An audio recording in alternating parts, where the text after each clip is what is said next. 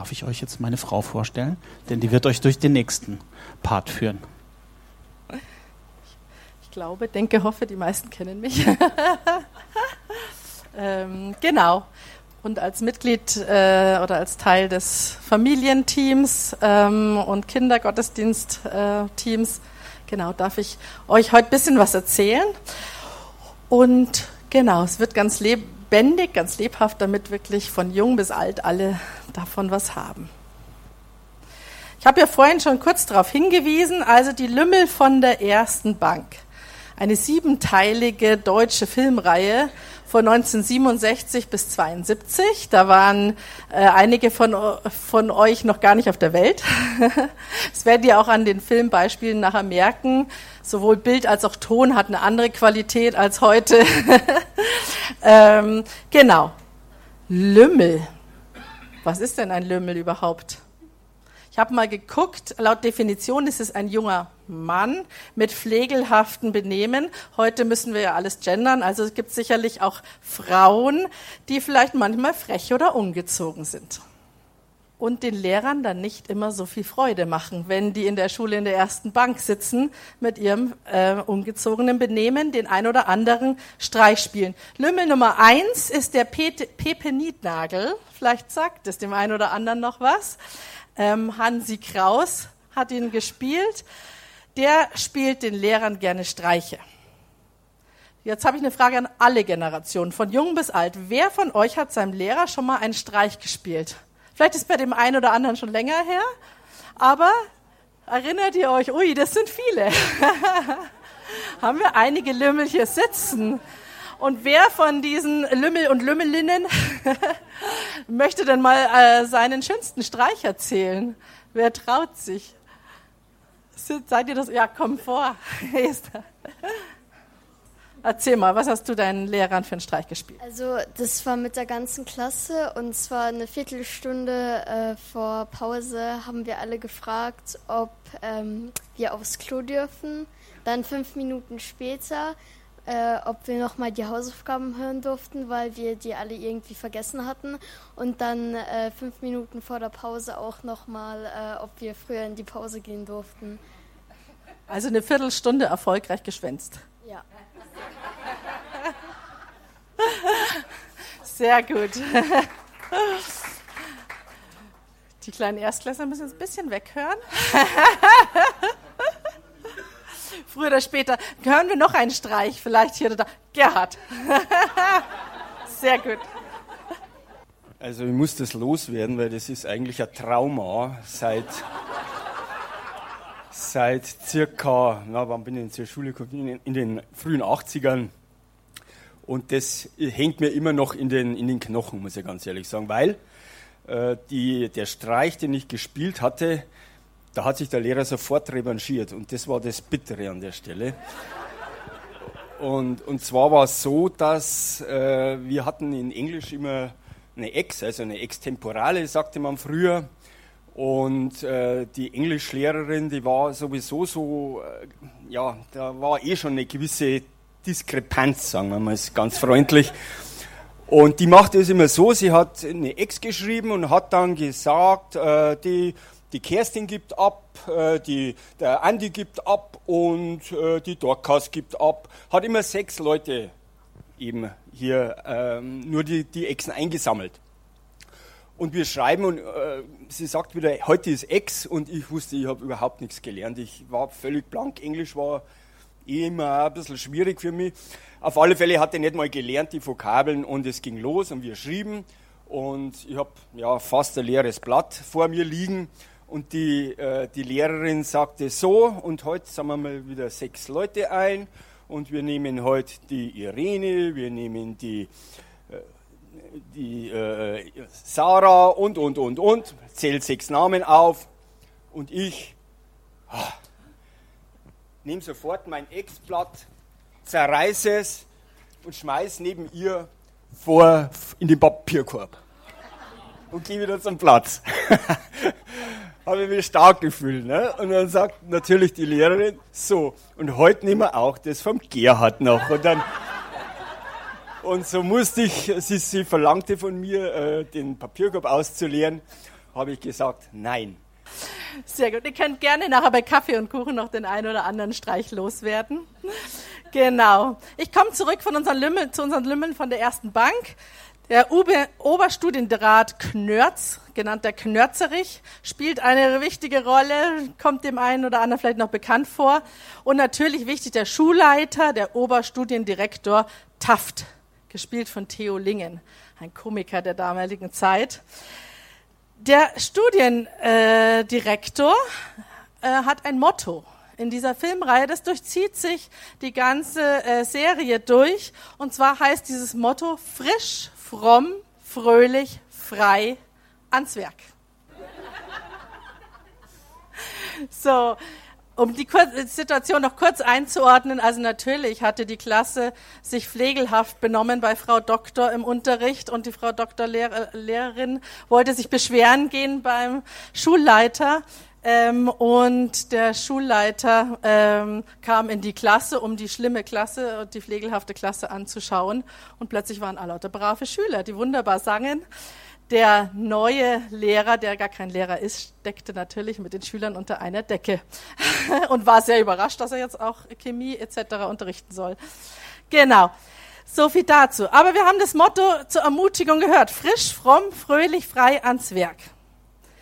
Der Ursprung von diesem Motto ist ein Wahlspruch der Turner.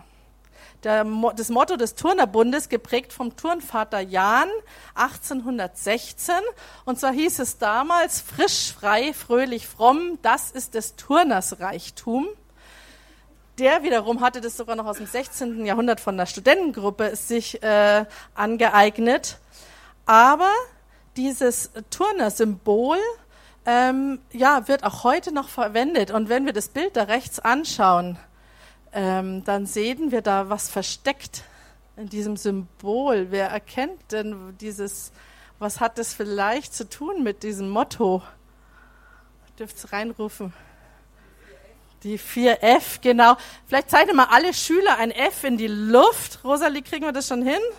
Nee, noch nicht, gell? Kommt erst. Aber hier versteckt sind die 4F zu sehen. Einmal gespiegelt, einmal auf dem Kopf. Und was ich das Schöne eigentlich an diesem Symbol finde, was sieht man, was entsteht, wenn man diese 4Fs so ist da ein Kreuz, genau. Also vielleicht ist das auch ein Motto, was wir uns mit in unseren Alltag nehmen können und uns erinnern können, was das für eine Bedeutung vielleicht für uns auch im Alltag haben kann. Genau. Die Turner haben es verwendet als Motto, was die Turner heute, wenn du ins Fitnessstudio gehst, Neudeutsch Gym, dann wirst du als erstes gefragt, was ist dein Ziel? Willst du gesünder leben? Willst du Gewicht verlieren? Oder willst du Muskeln aufbauen? Und abhängig von diesem Ziel kriegst du einen Trainingsplan. So, was haben wir jetzt mit diesen Turnern zu tun? Vielleicht brauchen wir auch mal einen Trainingsplan für unser geistliches Leben. Vielleicht kann auch dieses frisch, fromm, fröhlich, frei uns in unserem geistlichen Leben ein Trainingsplan, eine Grundlage bieten, nicht nur auf sportlicher Ebene, sondern im geistlichen. Dafür brauchen wir vielleicht eben eine Orientierung, eine Grundlage, ein Trainingsgerät bei den Sportlern. Dazu dient uns die Bibel als Handbuch für unser Leben. Deshalb habe ich heute auch einige Bibelstellen rausgesucht aus der Guten-Nachricht-Übersetzung. Was sagt unsere Bibel, unser Wort, was wir von Gott bekommen haben, zu diesen 4 Begriffen? Ja, wenn es immer so einfach wäre. Frisch. Was machst du morgens, wenn du aufstehst und im Bad bist? Sich frisch machen. Sich das Gesicht waschen, sich erfrischen. Wozu dient das Gesicht waschen? Das dient zum einen zur Reinigung und zum anderen schon zur Erfrischung. Ich kann ganz anders in den Tag gehen, wenn ich einmal Wasser im Gesicht hatte und und mich erfrischt habe. Beim Sport, wenn ich Durst habe, dann trinke ich. Auch das erfrischt mich, das löscht den Durst. Allen, die vor Durst erschöpft sind, gebe ich zu trinken. Allen, die von Hunger gequält sind, gebe ich reichlich zu essen. Darüber erwachte ich und fühlte mich frisch und gestärkt, sagt Jeremia über die Worte von Gott. Unsere Seele dürstet nach Gott, nach seinem Wort. Und der Glaube, der bringt uns Erfrischung. Glaube ist erfrischend, Gott ist erfrischend. Sein Wort erfrischt uns. Im Psalm 42 steht, wie ein Hirsch nach frischem Wasser lechzt, so sehne ich mich nach dir, mein Gott. Ich dürste nach Gott, nach dem wahren, lebendigen Gott. Wann darf ich zu ihm kommen? Wann darf ich ihn sehen? Hier steht, ich sehne mich nach dir, mein Gott, nach deiner Erfrischung, nach deinem Wort, nach deiner Inspiration. Jeden Tag möchte ich mich erfrischen lassen von Gott und seinem Wort. Begeistert mich total dieser Satz, ich sehne mich. Hast du Sehnsucht?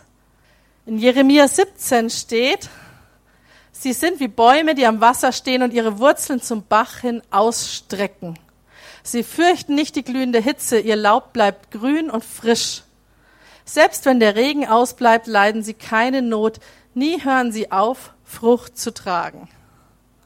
Ein Baum, der streckt seine Wurzeln hin zum Wasser, hin zum Bach, hin zum Grundwasser. Die Grundlage von unserem Leben soll sein, von seinem Wort uns erfrischen zu lassen, uns auszustrecken nach seinem Wort, nach Gott.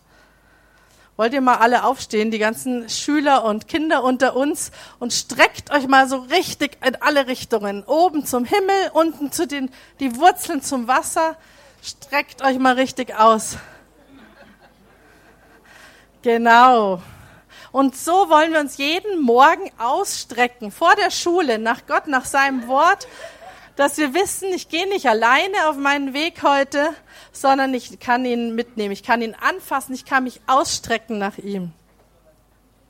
Alle, die im Sommerurlaub in Ländern waren, wo es vielleicht sehr heiß war und wo es über Monate keinen Regen gibt, da bleiben die Bäume trotzdem, trotz der Hitze grün und tragen Früchte, zum Beispiel die Olivenbäume in Griechenland.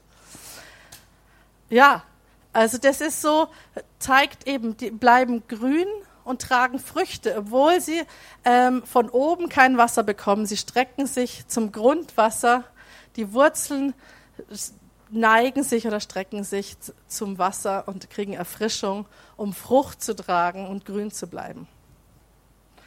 Also vielleicht kannst du das in das neue Schuljahr mitnehmen. Jeden Morgen einmal nicht nur strecken und Wasser ins Gesicht, sondern streck dich wirklich aus nach Gott und lass dich von ihm und seinem Wort erfrischen.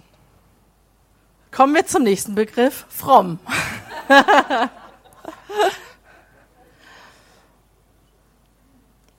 Definition von fromm heißt vom Glauben an Gott geprägt, gläubig, religiös. Das Synonym für fromm ist glaubensstark und Gott ergeben. Heute ist fromm leider oft so negativ besetzt, eben so ein bisschen in dieses scheinheilig, frommes Getue. Aber eigentlich finde ich diese Bedeutung richtig genial. Glaubensstark und Gott ergeben. Lasst uns doch diese Bedeutung in Anspruch nehmen. Ich will fromm sein. Ich will fromm sein. Ich will Gott ergeben und glaubensstark sein. Im Lukas 2, Vers 25 steht geschrieben, damals lebte in Jerusalem ein Mann namens Simeon. Er war fromm, hielt sich treu an Gottes Gesetz und wartete auf die Rettung Israels. Er war vom Geist Gottes erfüllt. Also wie definiert die Bibel fromm? Hält sich treu an Gottes Gesetze, vom Geist erfüllt und wartet auf die Erfüllung von Gottes Zusprich. Genial, ich will fromm sein. Simeon war fromm. An einer anderen Stelle heißt es in Titus 2, denn die rettende Gnade Gottes ist offenbar geworden und sie gilt allen Menschen. Sie bringt uns dazu, dass wir dem Ungehorsam gegen Gott den Abschied geben, den Begierden, die uns umstricken, und dass wir besonnen, gerecht und fromm in dieser Welt leben. Also weil wir uns trennen vom Ungehorsam und von den Begierden des Lebens. In der Hoffnung für alle steht, wir verabschieden uns von aller Gottlosigkeit und selbstsüchtigen Wünschen und führen ein Leben, wie es Gott gefällt, ein frommes Leben. Wie machen wir das? Indem wir eben, was Gott nicht gefällt, hinter uns lassen. Und das schaffen wir, indem wir von uns wegschauen und auf Gott hinschauen. In der ersten Reihe, Blick Richtung Gott. Blick auf Gott gerichtet, ihn loben und ehren, ihn groß machen und einfach, das ist eine Frage der Haltung. Gott als unser Vorbild sehen. Dann können wir fromm leben. Gott als Vorbild, vielleicht kennt der ein oder andere noch diesen Spruch, what would Jesus do? Also, was mache ich in der Früh, bevor ich in die Schule gehe? Ich möchte glaubensstark, ich möchte fromm ans Werk gehen in der Schule und mir vornehmen, so zu handeln, wie Gott es will. Was würde Jesus tun? Würde er jetzt, wenn alle über den einen lästern, mitlästern? Oder würde er reingehen und sagen, stopp, Gott liebt ihn? Oder würde ihn an die Hand nehmen und von seiner Brotzeit was abgeben? Oder würde er auch vielleicht den einen oder anderen Lehrerstreich mal boykottieren und sagen, ich bin nicht dabei? Oder die ein oder andere Lästerei auf dem Schulhof, einfach zu sagen, ich möchte das nicht. Die Auswahl an Bibelstellen fiel mir etwas schwer. Ich habe mich jetzt für 200 entschieden von den 430, also fangen wir an. Nein, Pe Niednagel bringt uns zum Lachen. Wir sollen lachen. Auch Gott möchte, dass wir lachen und fröhlich sind. Gott, es ist so wichtig, dass wir uns freuen und nicht Trübsal blasen. Die gesamte Heilsgeschichte könnte man unter das Motto Freude und Fröhlichkeit stellen. Sei es Gottes Freude über seine Schöpfung, da fängt es an, die Freude der Menschen aneinander und an der Schöpfung, die große Freude der Zeitwende, dass mit Jesus eine neue Zeit anbricht, die Freude im Himmel über eine Lebenswende, schließlich die ultimative Freude am Ende der Zeit, wenn Gott alles neu macht, Gott alle Tränen abwischt und es kein Leid mehr geben wird. Es zeigt, dass Gott ist nicht nur Liebe, das sagen wir ganz oft, Gott ist Liebe, sondern Gott ist auch Freude. Er freut sich an uns und er schenkt uns Freude. Er ist der Ursprung der Freude. Und auch wir dürfen im Leben in Freude leben, weil wir sind Zeugen von seinem Wort. In seinem Wort steht, wir sollen eben uns freuen. Die innere Freude und Fröhlichkeit über Gottes Wort zeigt sich oder darf und soll sich nach außen zeigen. So zum Beispiel im Psalm 5, Vers 12. Doch freuen sollen sich alle, die sich auf dich verlassen. Ihr Jubel soll kein Ende haben, denn du bist ihr Beschützer. Sie sollen vor Freude singen, sie alle, die dich lieben und die dir die Treue halten. Denn reich beschenkst du sie mit deinem Segen, schützend und gibt sie deine Kraft. Oder eben in Jesaja 61, Vers 10. Wir freuen uns und jubeln über den Herrn, unseren Gott. Wir sind fröhlich wie ein Bräutigam, der seinen Turban umbindet, wie eine Braut, die ihren Hochzeitsschmuck anlegt.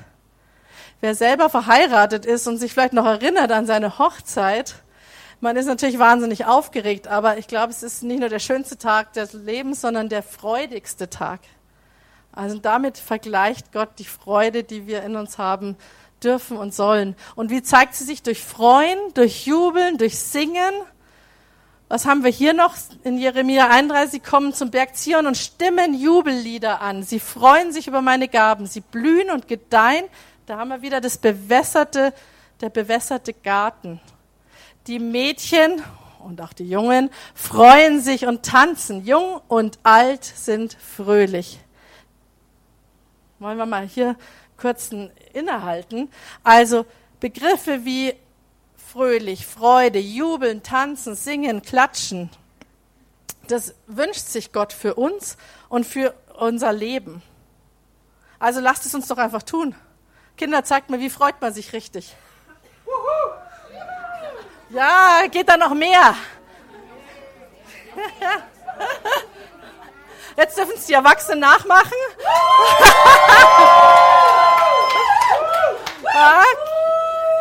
Ausbaufähig, Kinder. Also dann alle zusammen.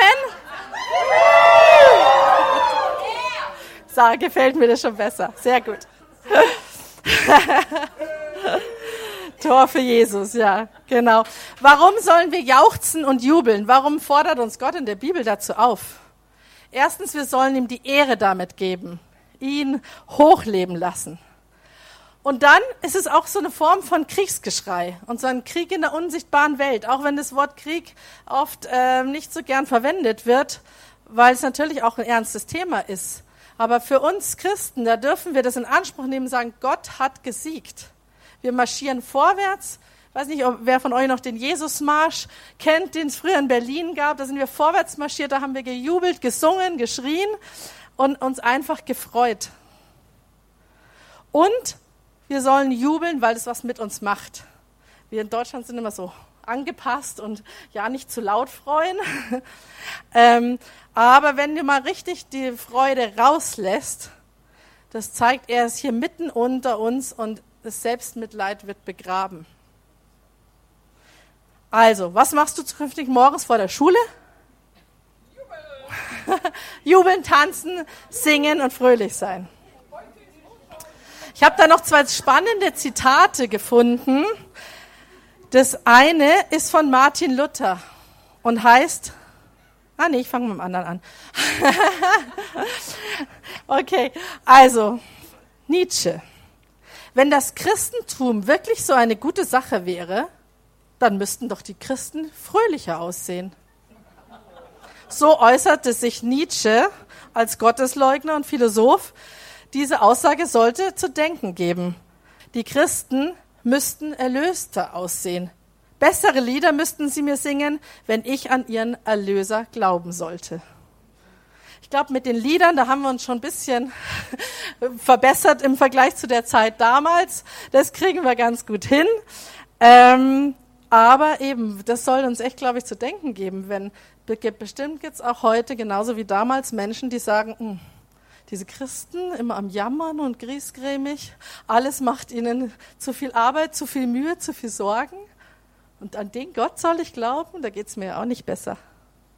Und jetzt noch was Fröhliches von Luther.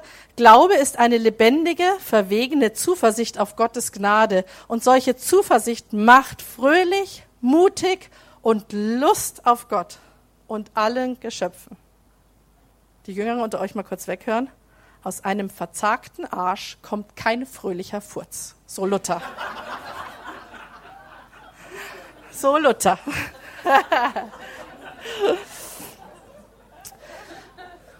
Genau. Jetzt sagen bestimmt die einen oder anderen unter euch, ja super, was soll ich mich aber freuen, weil Gott hin oder her, Glaube hin oder her, Christ hin oder her, mein Leben gibt mir gerade keinen Grund zur Freude.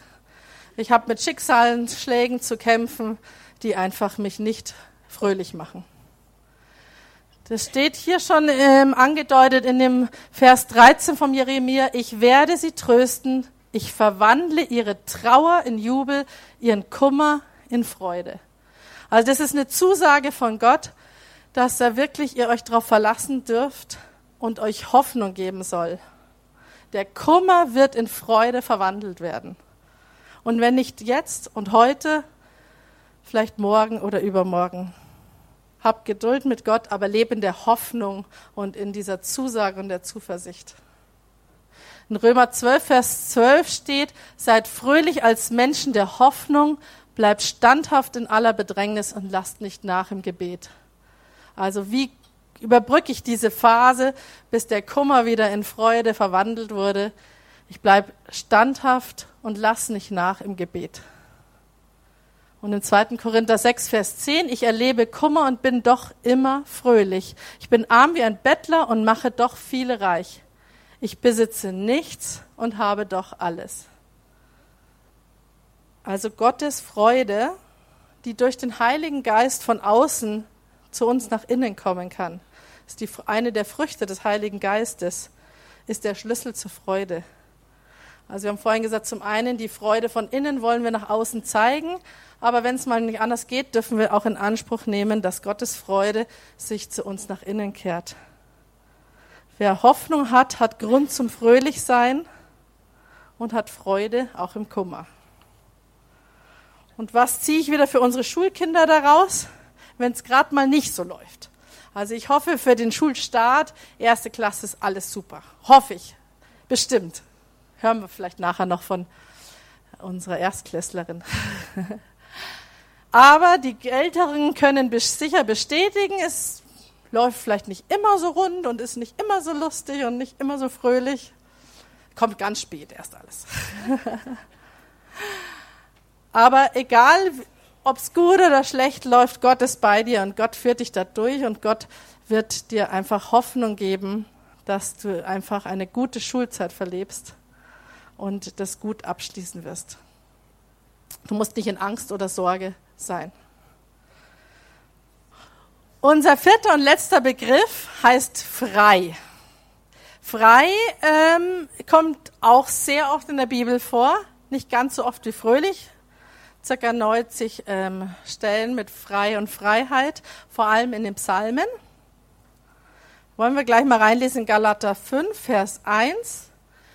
Christus hat uns befreit. Er will, dass wir jetzt auch frei bleiben. Steht also fest und lasst euch nicht wieder ins Sklavenjoch einspannen.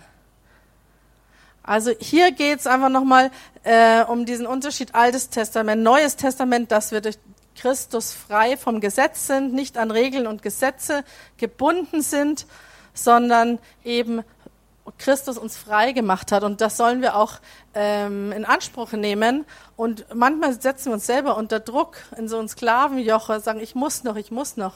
Nein, Gott hat dich frei gemacht. Also bleib frei.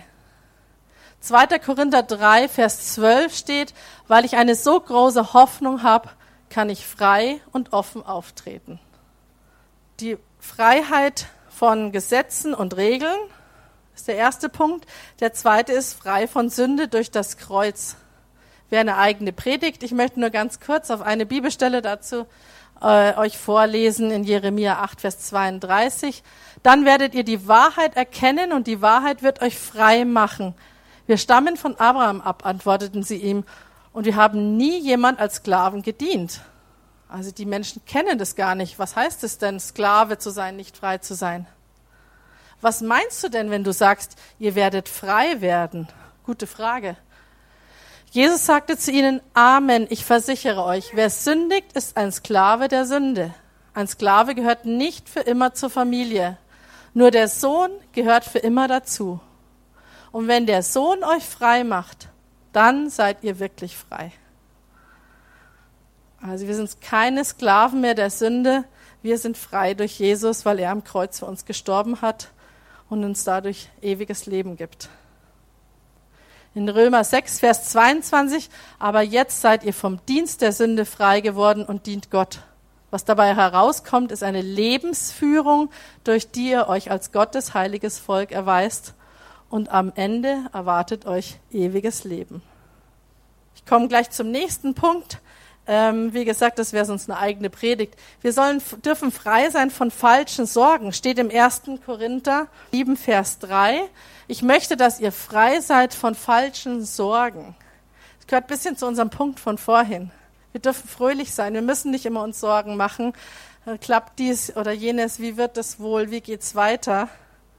Sondern Gott sorgt für uns und wir sind frei von diesen Sorgen. Wir müssen nicht immer jammern, wir dürfen hoffen und wissen und uns darauf verlassen, dass Gott unser Versorger ist und aus diesem Grund wir uns um nichts sorgen müssen. Und jetzt mein letzter Punkt, der mir für die Schulkinder so wichtig ist, die Wahrheit, der Glaube an Gott, der macht frei. Weil Gott liebt dich bedingungslos und du bist so wertvoll.